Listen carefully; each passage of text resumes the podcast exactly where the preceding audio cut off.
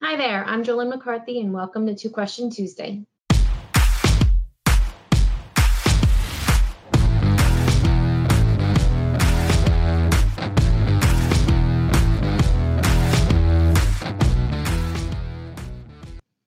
Each week, Two Question Tuesday answers a randomly picked question submitted by our clients.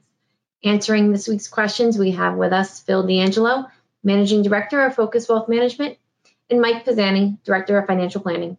Good morning, gentlemen. Hey, Jolynn, how are you? Good morning, Jolynn.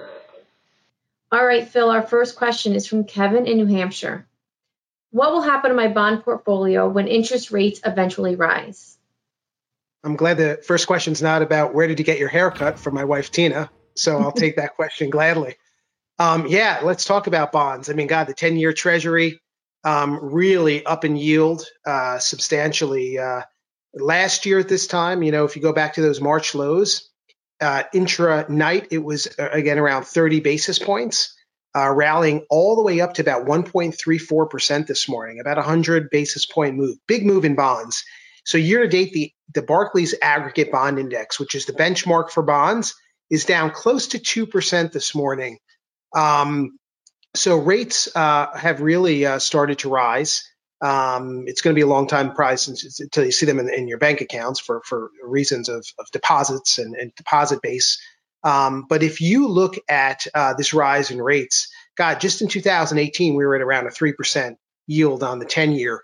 With you look at, and, and you look at the amount of money, again, as Michael pointed out a few weeks ago, if you look at the amount of money supply in the system, uh, up uh, close to 30% uh, this year alone. 30% increase of, of all the monetary base in this country.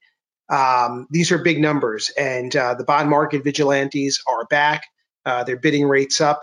Um, you know, uh, Pat Chalice from Gordon Haskett, excellent institutional sales trader who I've known for for close to two decades, um, had a, has an interesting thought where, hey, you know, rates can go parabolically upwards. And can you see a three, four, even five percent ten year because of all these products and leverage products that are out there? Uh, you know, the two for one and three for one bets that rates can go up. Um, you know, I I think that this move up uh, could be worrisome for stocks eventually. Um, but we are seeing our, our, rates go up. So I guess in terms of the, the direct question, you're going to lose money in bonds. Uh, the Barclays aggregate index, again, down 1.85, close to 2% on the year. Uh, our bond portfolio is holding in there very nicely. So you really want to look at the duration in your bonds. You know, how long out on the yield curve uh, are you going? Because as rates rise, you'll lose money. So you want to stay very short on the curve, means you're making less in current income. But as rates rise, you can ladder out to, to higher yielding bond securities. Uh, which is what we're doing in our portfolios for our clients. So, you know, eventually rates will rise. I'll get to a good point. Again, short term, it's kind of a, a tantrum on on all the money supply that that's been out there. Um, also, the debasement of, of the U.S. dollar certainly. Um, I think that you'll get a, a good buying bond market uh, down the road, uh, but not yet. So, what do you do? You proper pro- you you practice proper asset allocation. And uh, practicing proper asset allocation means you have bonds in the portfolio. Yes, they'll go down, but if we get a turn in the equity markets and people flood back into bonds, pushing the yields down and price up, then you know you have some some protection for a rainy day. I would also hold more cash on hand than normal. Nothing is wrong with holding cash in part of the bond portfolio, waiting for rates to rise. We had a great uh, asset allocation committee meeting last week uh, with one of the managers of PIMCO's uh, MINT funds, the very short duration uh, fund that PIMCO puts out. And um, you know, there uh, you're you're don't see a lot of uh, ideas out there in fixed income right now. But if you hold some cash and you ladder properly, as rates rise, you can certainly deploy that and take advantage. So nothing's wrong with holding cash at this juncture as, as a proxy for fixed income as well. But you want to stay balanced.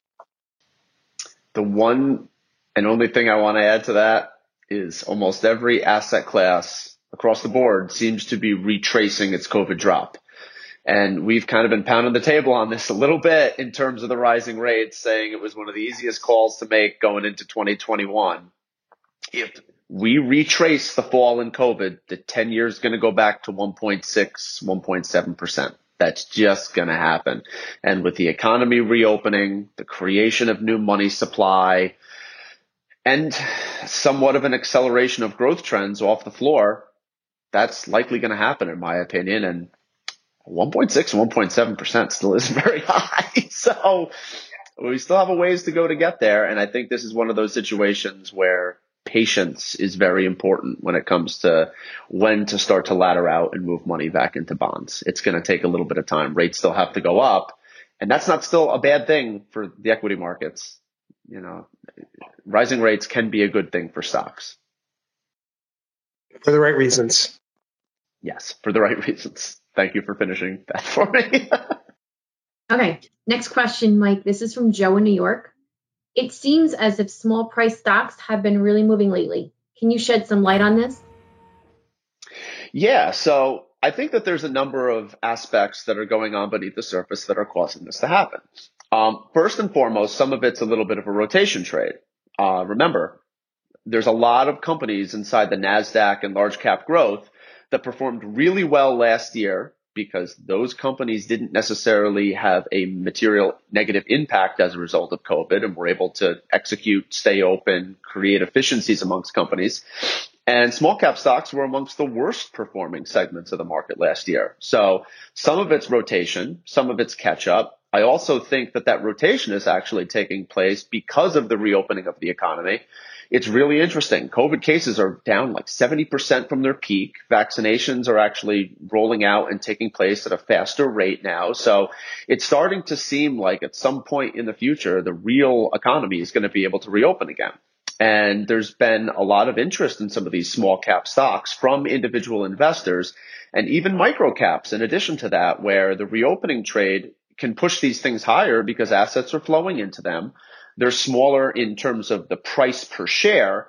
What we always look at is the valuation of the individual company. Those two things aren't necessarily the same thing, but with more individual investors in the market looking at some of these small priced stocks, uh, there's assets flowing into them and that can push them higher. There's also a lot of liquidity sloshing around right now as a result of, again, the Federal Reserve trying to maintain really adequate levels of stimulus and very high levels of potential new, mo- or uh, I'm sorry, fiscal stimulus coming from the government. So a lot of these things kind of like molded together in addition to the fact that interest rates are rising. So there's definitely money coming out of bonds and fixed income.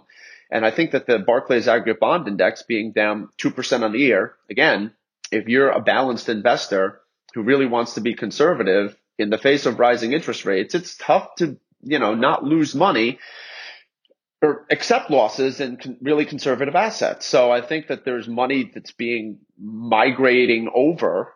I said that poorly. There's money that's migrating over into some smaller cap stocks as a result of rotation out of bonds, out of growth, the reopening of the economy, all these things moving in the same direction, economic growth starting to reaccelerate and bounce back up off the floor and earnings on a year over year basis. Again, not comping against COVID of 7% up year over year. So all these things put together can equal a favorable environment for small cap investing for a while until some of these rates of growth start to roll over again. And it's playing the cycle. At some point that's going to happen. But as of right now, it certainly seems like small caps have a tailwind. And to your point, you know, last year's losers are generally this year's winners, right? And that's what we're seeing playing out. It's rebalancing, asset allocation, trimming, pruning, moving things from one spot to another. Great. Thank you both for answering this week's two questions. If you have a question you'd like to submit, email us at jmccarthy at focusedwealthmgmt.com. Stay safe, and we'll see you next week.